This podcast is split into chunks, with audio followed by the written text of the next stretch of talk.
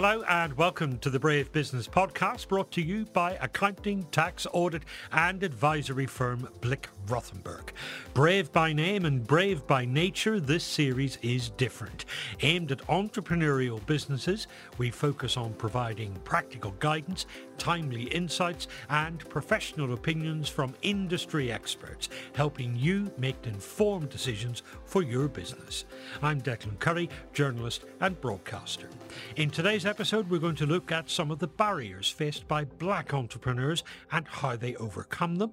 We'll also take a look at unconscious bias, representation, and diversity in the business world joining me to uh, discuss this. We have Kojo Marfo, who is uh, founder of My Runway Group, uh, Bola Yusuff, uh, who is founder of International Tax Search, that's a recruitment company, and from Blick Rothenberg, uh, one of its partners, Ed Rieu. Welcome to the three of you, uh, and thank you for joining our discussion. Kojo, let's, let's start with you. Tell me a bit about my runway and what it does, and tell me a bit about your journey in setting it up. Right. Um, so I was born and raised uh, in Ghana, West Africa, uh, till I was 18, uh, and I joined my family in the UK. Uh, so in Ghana, I've literally had like a very good life. Um, chauffeur driven to school, uh, lived in a, a, a, in a good neighborhood. Uh, my school was British founded, um, so we're doing the Montessori system of education, um, exposed to a lot of things um, as compared to like the average kid in Accra in the capital. Um, so moving to London, I just thought it was going to be ten times bigger or nicer. then I had like this cultural shock of um, my parents letting me know that they they had struggled to get me into the country. Um, so I literally had like a two year, two week visa or something like that. Um, so um, they, but they just have to kind of assure me that oh, you're not gonna be an immigrant for long, maybe like a couple months, um, and then I'll like the the um, family lawyer will sort it out. Um, but that took ten years. Um, so the ten years of me um, finding myself, um, realizing I'm black for the first time, because in Ghana no one called me black, um, and also navigating life as an immigrant, um, having a lot of identity issues, and realizing I just have to go for what's mine and not expect any support or handouts in any shape or form. Um, so kind of find my way into college um, to do like physics, maths, ICT, then also eventually into university to study aerospace engineering because I always wanted to be a pilot growing up. Um, but then whilst I was university, I didn't qualify for government loans, student finance, none of that. So I realized if I had to stay in university, then I have to fund it myself. And that's what led to me trying to find money by doing creative events, fashion shows, comedy shows, um, end of year balls, raves, whatever I could to basically just find money to pay my tuition, my upkeep, rent, whatever it is.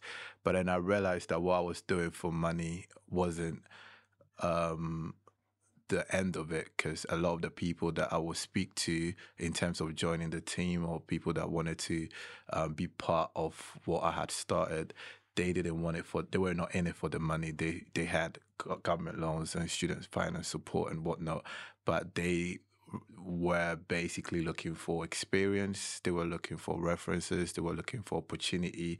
They were looking for commercial visibility. They were looking for all the things that I didn't even notice what I had created was given them.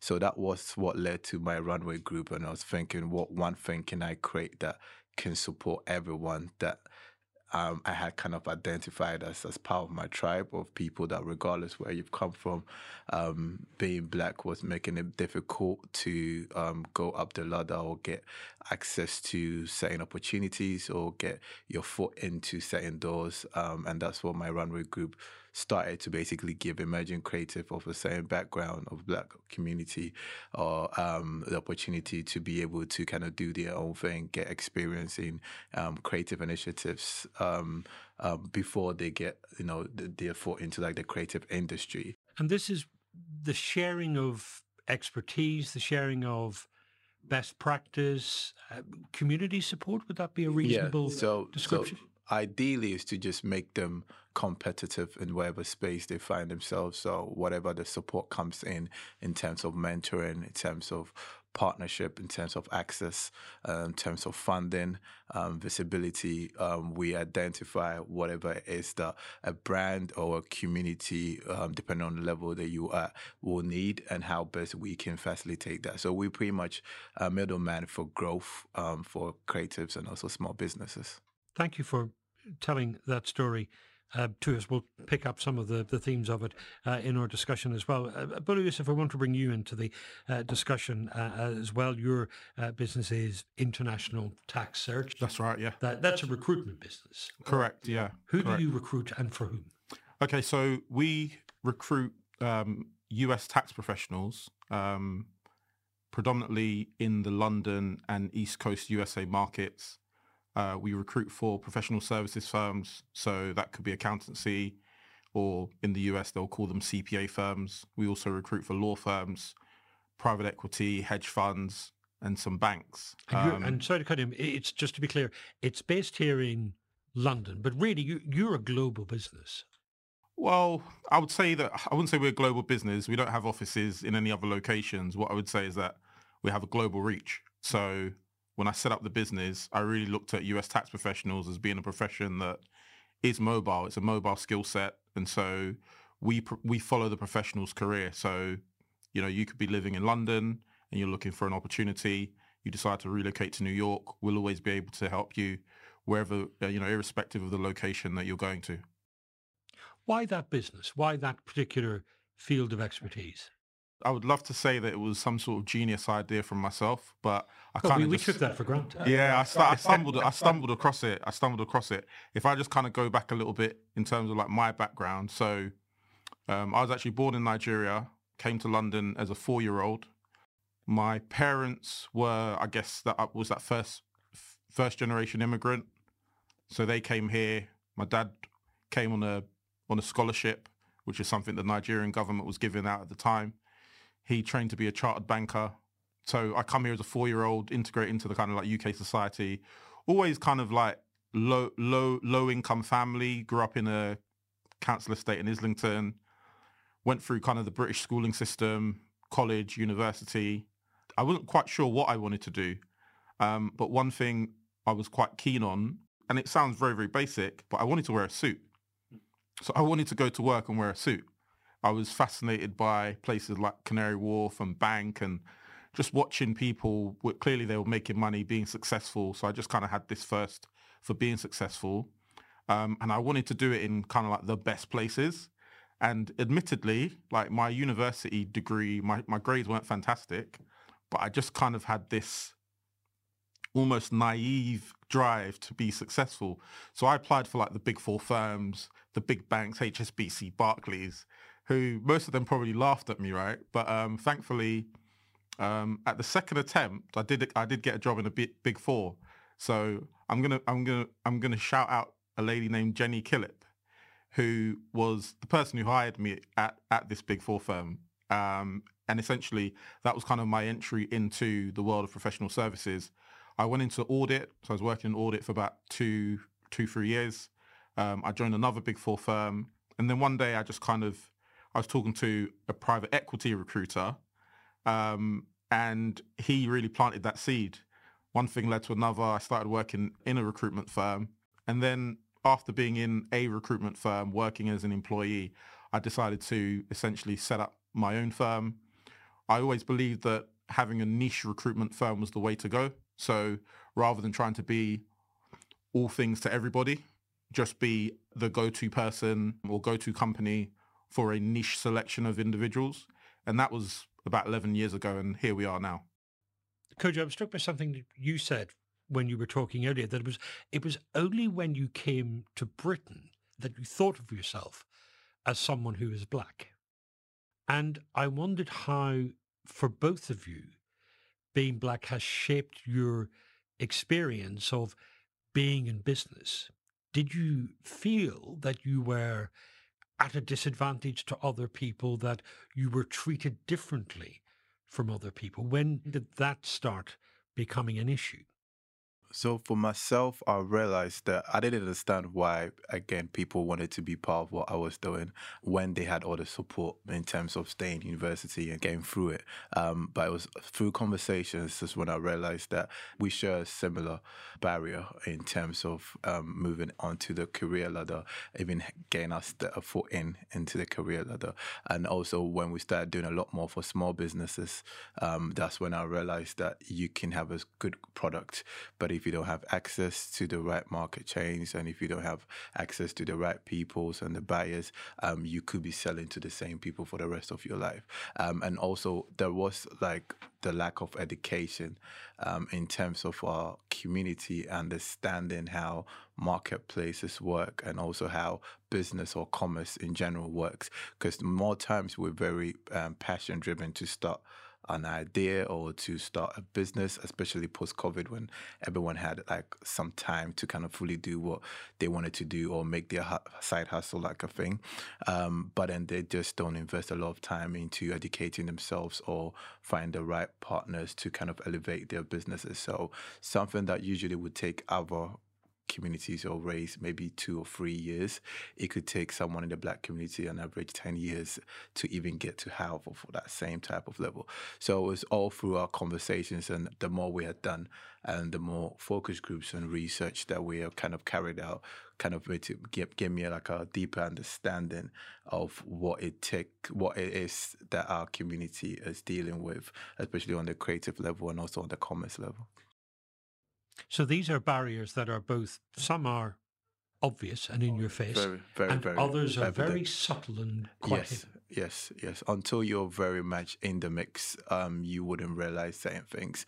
Um, also, I have a quick story of I used we used to do like creative project, huge initiatives from let's say having um, about thousand creatives working on a production and stuff like that. I wanted to kind of do an arena in London, and we were doing a lot more in the Midlands in the, the three years prior to that. Um, and we had a very racist venue manager to deal with. Like I remember, I had suffered a lot of losses um, from. Asking people for money and all of that because I didn't really have like a stable job um, to kind of run the previous productions. And this time around, I thought that's when we're going to break even. And um, we got charged way more um, than other promoters get charged or event producers get charged. Um, and there was a time when we signed a contract for 2,000 people. We're super confident we're going to get the numbers and even sell out. Um, and, and I had a phone call saying if you have more than 1,000 people or thousand of your people in the space, I'm gonna get extra security and dogs to chase, chase you out. And that was a venue manager. And these times I was still an immigrant. I couldn't get any support. Your people. That was the I- I- phrase that was used. Yeah, I have I have that um, on We email and then also to phone guess call. what was meant by that. Oh, of course, of course. So we didn't even, we're not even like a risk in terms of hosting us, right? But he said they had a security briefing, and all of a sudden we have to now cap, cap our capacity at a thousand, which was half of what we were predicting, and so we had to basically stop selling tickets, um, um, and then literally work with half of like an arena. So there was like a lot of these things that if you're not in it, you probably would think it's okay or it's all you know, you know, it's all polished, and it's not. It's, it's not what people are making it look like, or or maybe a group of people are exaggerating. But this was like real life. This was was this was my lived experience, um, and to to looking back, I was I'm wondering how many people from my community had to kind of endure such a thing from such a venue manager, and also how he kind of could flex his powers. Um, it could be very racially motivated, or it could just be on professionalism. But whatever it is, it, it it didn't it wasn't comforting. It wasn't even assuring to be paying all of that money and still not be able to get what you've paid for only because you have to deal with such barriers. But in your journey as a business founder, was it always obvious from the very start that there were barriers and boundaries that you faced because of your background that rivals may not have either been aware of or have faced themselves? Yes, I think I think there are. I just wonder, is that obvious from the very start? Yeah. So for me, it very much started, or you know, there's, and I I, this may resonate with some people, but there's a moment where you remember your blackness, right? And you will have these moments in life. And one of the moments that I remember is actually when I entered the corporate world because, you know, there was this fancy kind of welcome day and you, it, it, it's very clear to see that you are very much the minority. I may have been the only black guy in the room, right? You have to get comfortable with that, right? You have to get comfortable with that because predominantly in the corporate world at that time, that's those are the types of things that black and ethnic minorities will face, right? But throughout the course of me being like a business founder or running a business, yeah, you will be reminded of that at times, right? Um, and it's really much how you know what your reaction to it. I'm a big believer in it's not the action, it's what the reaction is, right? How do you react to it? Um, I, for the most part, I'm an incredibly resilient person, so I've learnt to kind of navigate matters of race. I would say pretty well. You could also say, "Hang on, this shouldn't be happening. I should be treated the same as every entrepreneur. Every entrepreneur should get the same fair treatment." Yeah, but unfortunately, like the world isn't fair, right? Again, it's really about kind of like your reaction to it. Like I feel that not only like I'm a black person, but I'm very obviously like an from an ethnic minority. I can't hide that I'm from an ethnic minority. If I'm on the other end of the phone, I don't go by an alias. I go by my name, which is Bola Yusuff. Are you judged differently because of that? Do you sense that? I think so. I think there are times that you might be just because maybe just because it's unusual, right? I, I don't hear that name every day, right? So there can be maybe a little bit of skepticism, especially I sell, right? And we all know kind of like the notion of salesmen are some somehow distrusted just generally across the board, whether it be kind of a car salesman, real estate agent, whatever. But then add the layer to it, which is I have an unusual name and I'm black, right? But I very much kind of lean into it. So I'm I'm unapologetically black, right? And I'm unapologetically Nigerian. That's very much what I am. Um, but I fundamentally believe in my product and service. And to the point, like, why would you not want to work with me? Right. And I think that one of the messages that I very much want to deliver to black entrepreneurs is there's two ways to kind of look at it. You could potentially try and sell something to somebody, right? And they say no and you can come off the phone and say, "Oh, they they didn't buy from me because I was black," right? Or you can look at the other factors. Now, the truth of the matter is, is you will never know whether they didn't buy from you for you're black. But all you can do is put your best foot forward to ensure that you have sold that product and service or service to the best of your ability. So I wouldn't say like I'm not naive to it, but I don't lead with it. Ed Rieu from Blick Rothenberg, you're a partner uh, at the company. Welcome to our discussion. We've been listening and reflecting on what we've heard. Very moving, I must say. Just if I may, I'm a U.S. tax partner in our Blick Rothenberg's U.S. UK private client practice. I was born in Western Pennsylvania a long time ago. I moved here in 1989 for two years in 1989. So I've been here a while. I've worked with Bola, and Bola got me my job. That's how much I trust Bola. I do U.S. tax it's a very big market in the UK and in Europe. And we, you know, at the firm at BR are an accounting firm. And I think, you know, I can express the points that Bola made when he joined, was it Price Waterhouse? And you were only the, probably the only black person in the room. That probably hasn't changed much to this day, 10, 12, 15, 20 years later. It's a challenge for everybody. So, you know, the point would be, why is a white middle-aged partner from BR in this discussion. I've got a passion for this. I think that diversity is very important, both from a firm perspective in our, our client base and from a firm perspective in our employee base, because it enriches your enriches your whole practice. And I looked at my client base. I don't have many, if any, black clients. And why is that? Is that conscious bias? No, absolutely not. It just has been the way it's been. And it's because do we focus in the market? No, but we're starting to. And we're starting to make efforts. We have an embrace network that is there internally to help promote diversity in our in our firm. And we are putting on an event to help network with black-owned businesses, minority-owned businesses. And I will say we should talk to Kojo about because we had a conversation before we started. You haven't mentioned it yet. Not only do you help people network, but you also put on events. You actually put on festivals, and maybe you should, if I may, Please. talk about that because that's actually extremely interesting. Uh, that you know, there's there's opportunity there. There, you know, years ago when the internet started, there was firms that were putting on these events where everybody just mushed together and meet. And this is, sounds like something that you're providing a forum for folks to just come and be with each other. And the networks that Ed was describing, what is the power of networks?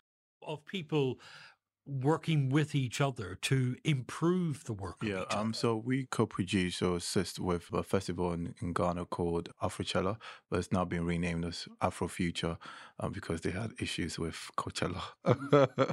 what we've always done is always through like British Council and whatnot, get a lot of creatives involved in doing stuff on the continent and connecting with a lot more of what their tribe would look like, or also create a new audience. Um, and through the back of that, we're about to announce the very first African Creative Festival um, called Home and Away, and should be at the Roundhouse on Africa Day next year, God willing. And we're looking at creating the space where regardless where you are or where you've come from, especially for black creatives, um, you're able to dream and able to live your dream. For a lot of people, they have visa restrictions, and that might be the only reason why they can never connect with a global audience, or never be the reason why they have a lot of people tuning to their podcast from the UK, but they'll never get to see them. Or for artists that have exhibitions in the UK but are not allowed to attend their own exhibitions. These are things that happen, um, and we're using the festival as a tool to kind of break down those barriers where people are disconnected from their tribe, people are disconnected from their dreams, and it's to no no reason or fault of this. They just happen to be born in a very different part of the world, and we're hoping to use these festivals to, um, as a means to kind of have a creative visa waiver, um, especially for people from the continent that are looking to do a lot more and be seen way more um, in the UK and Europe. One thing I've learned from leading a tribe or causing change, um, especially for the black community, is I'll give you an example. Um, we just wrapped up our residency at Somerset House, right?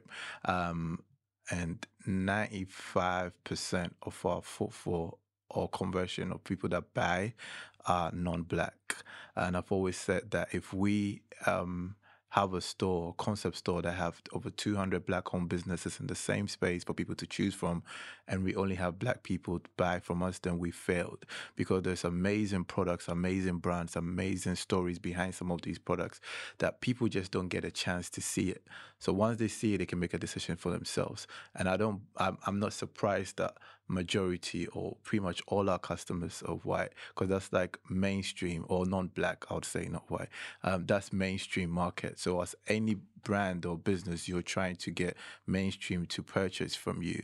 Um, and that's why i believe networking or a collective approach in solving these issues is the more appropriate way, um, only because we can't do it for ourselves. We only about five to eight percent of the nation's population, right?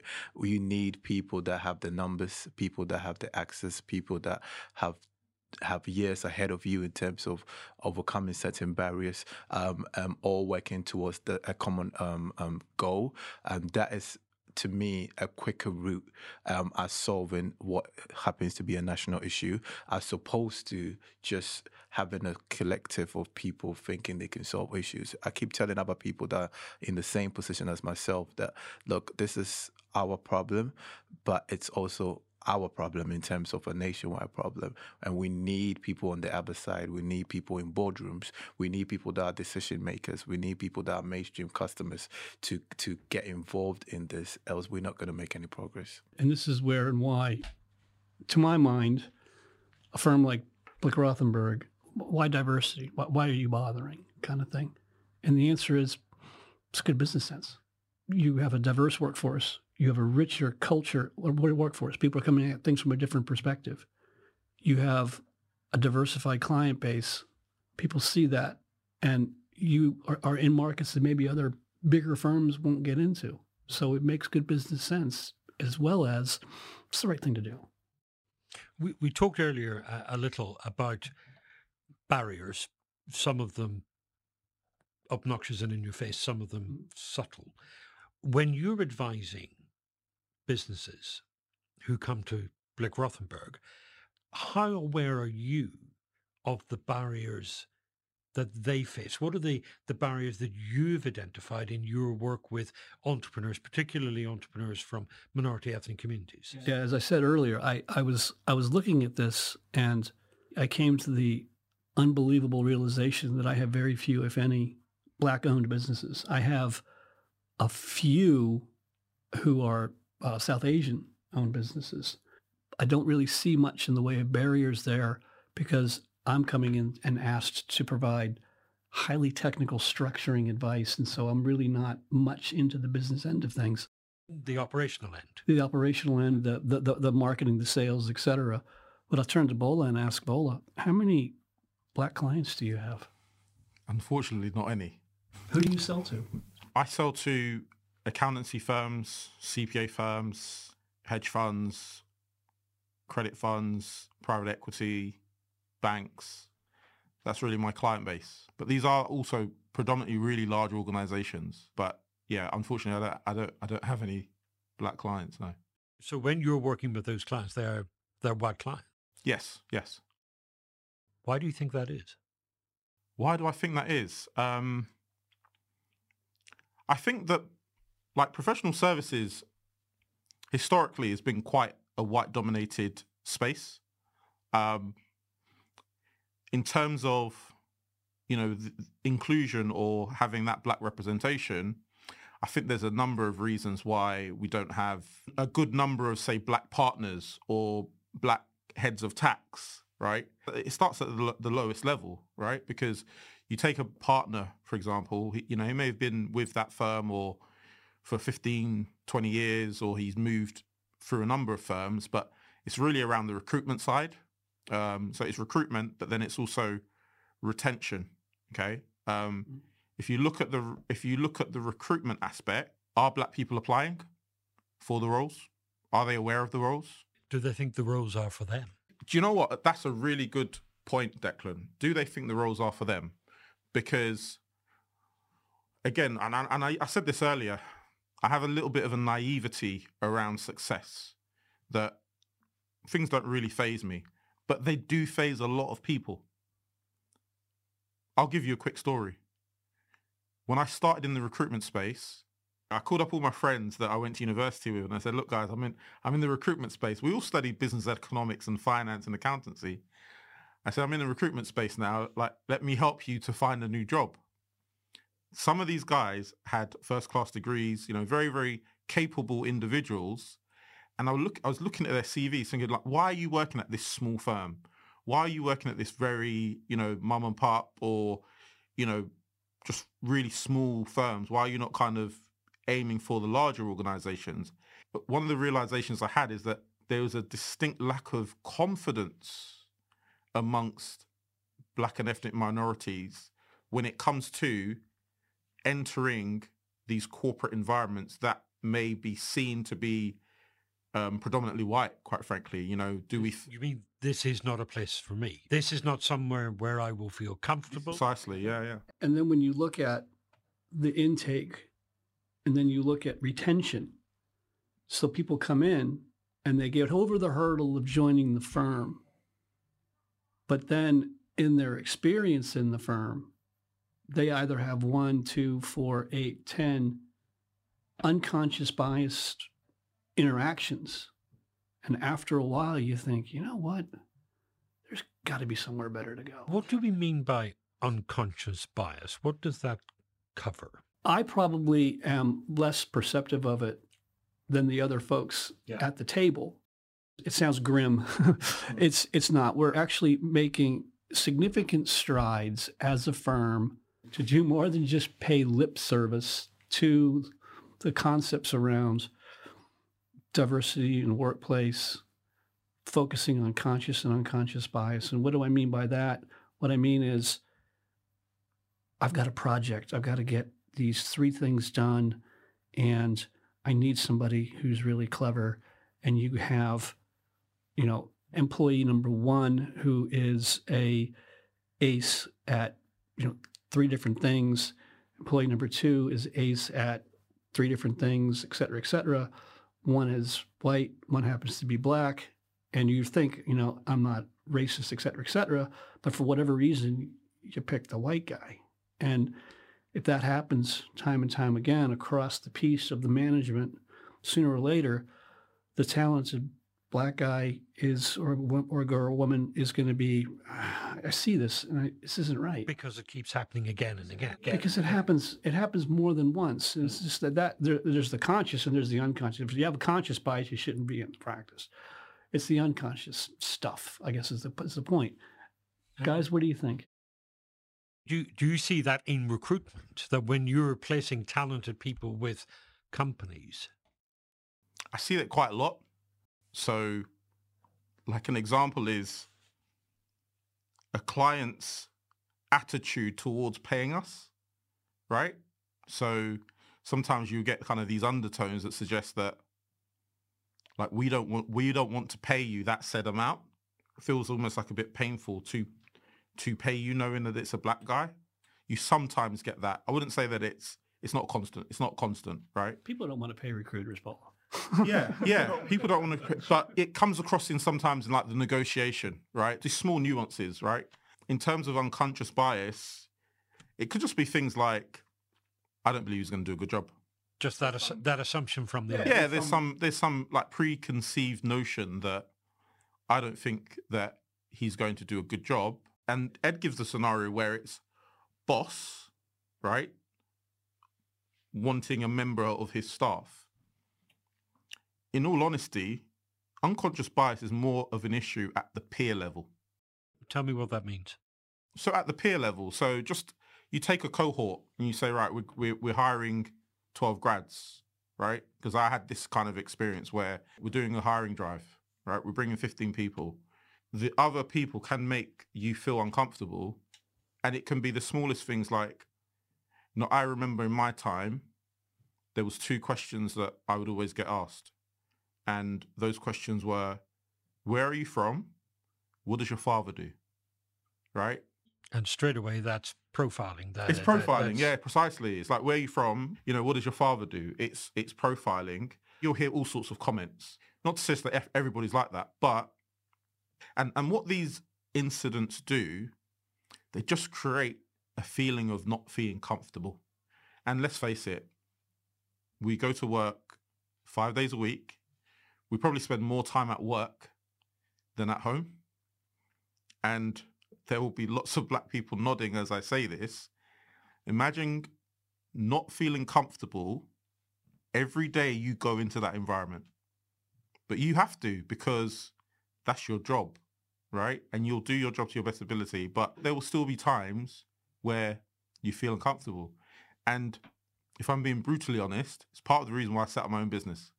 So I can control that narrative that we you know, my organization has a certain culture and diversity is at the heart of it. how should professional organizations those big corporates address that acknowledge it So this podcast is good because I think that it's all about awareness. I think that being in business is difficult enough, right? Whether you're an entrepreneur, whether you're somebody working in professional services and you're trying to move up the ladder, or even if you're a partner, from everybody's lens, we have a lot on our plates, right? And so I think sometimes it is easy to perhaps just push it to the side. But I just think that it's something that needs to be kind of at the forefront in terms of what does this organization look like from the lens of the black member of staff? you said part of the reason that you run your own business is because of the situation in many larger corporate mm-hmm. organizations made you feel uncomfortable. Yeah.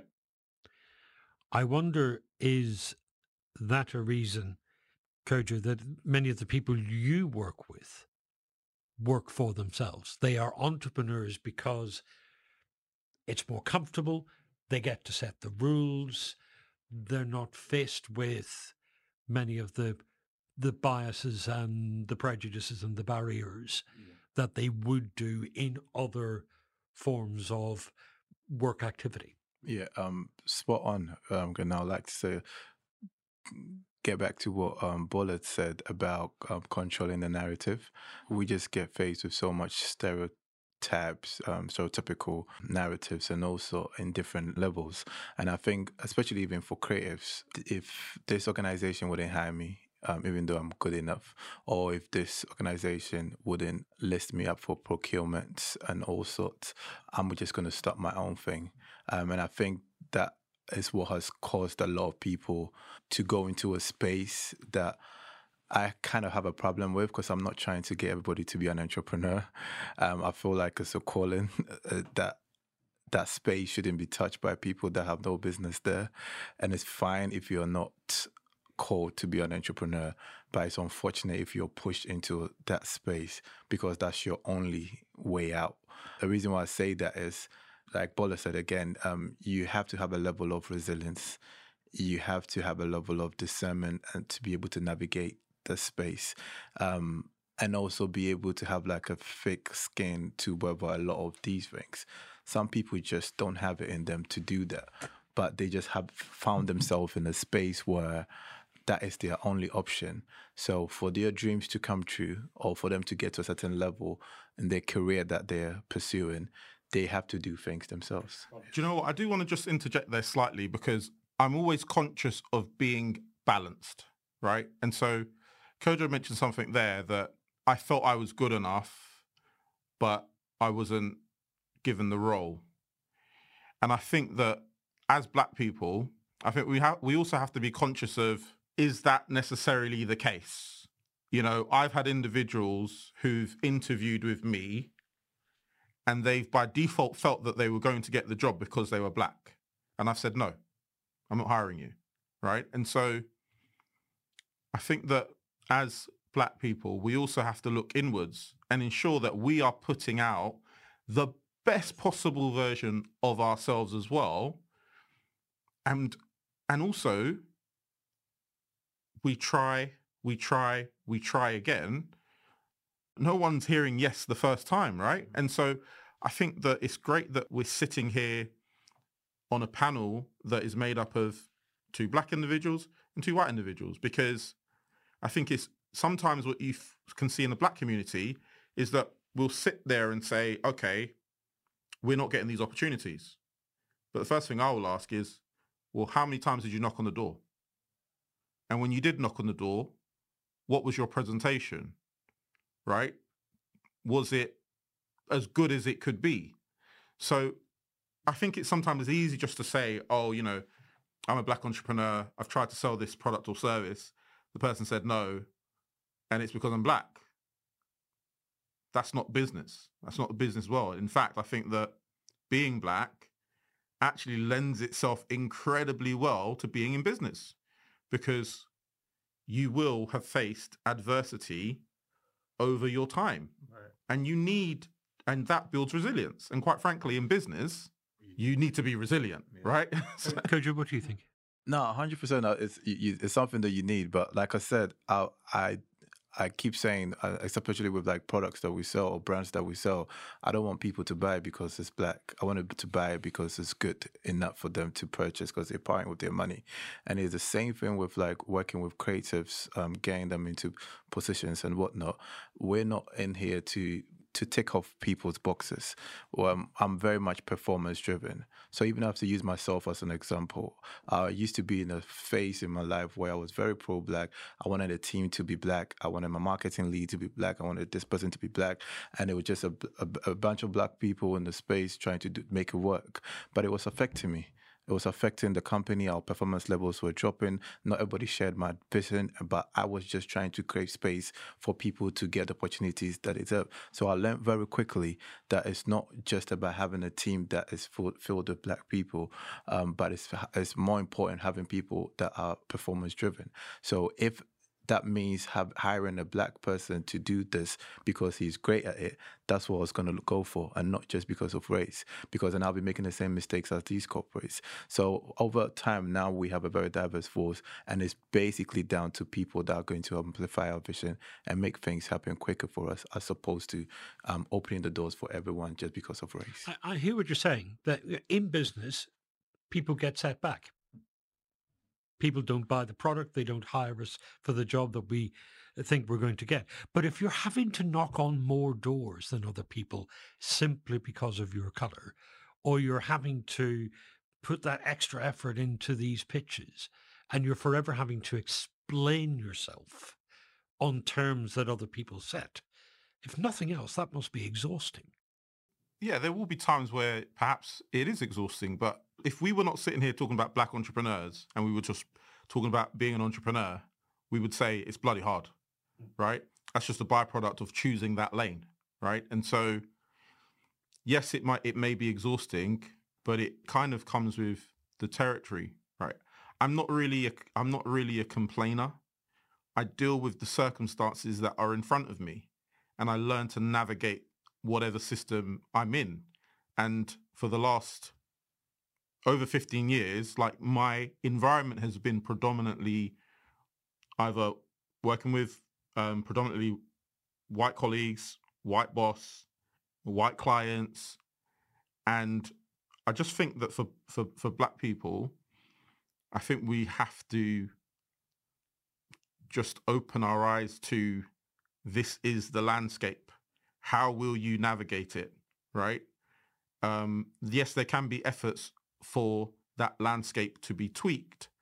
But as it is, we need to navigate it. And so when Kojo mentions that like a lot of creatives by default decide that they're going to run their own business because it's comfortable, I just want to be clear. Yes, I run my own business, but it still isn't comfortable. I don't think success just it works like that and it's it's not really race driven, right? It's uh, some people are going to like me, some people are not.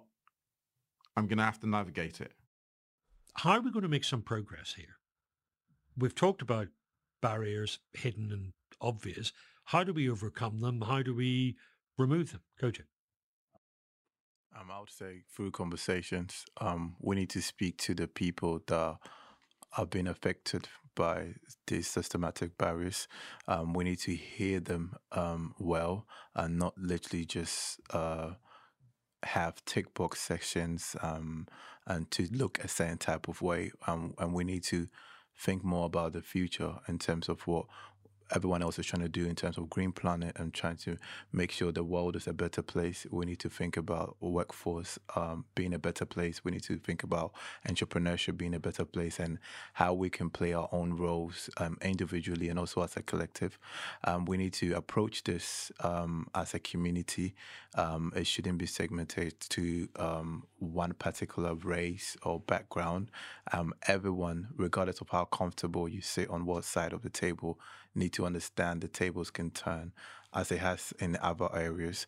Um, so that you can also play a role, but I think it has to be a very inclusive um, approach in terms of um, dialoguing and making sure the right people um, that are especially being affected by this are in the spaces where um, decisions are being made. Buddy. Good question, Declan. How do we make progress? I think it's a multi-pronged attack. So I think that you know, in terms of on a corporate level, in terms of people like Ed, people who are at the heads of these organizations, um, I think that they they do need to listen and speak more to their current black in their, their, their current black workforce. Okay, what are those nuances? What are the, what are the kind of unconscious biases that you've experienced, right?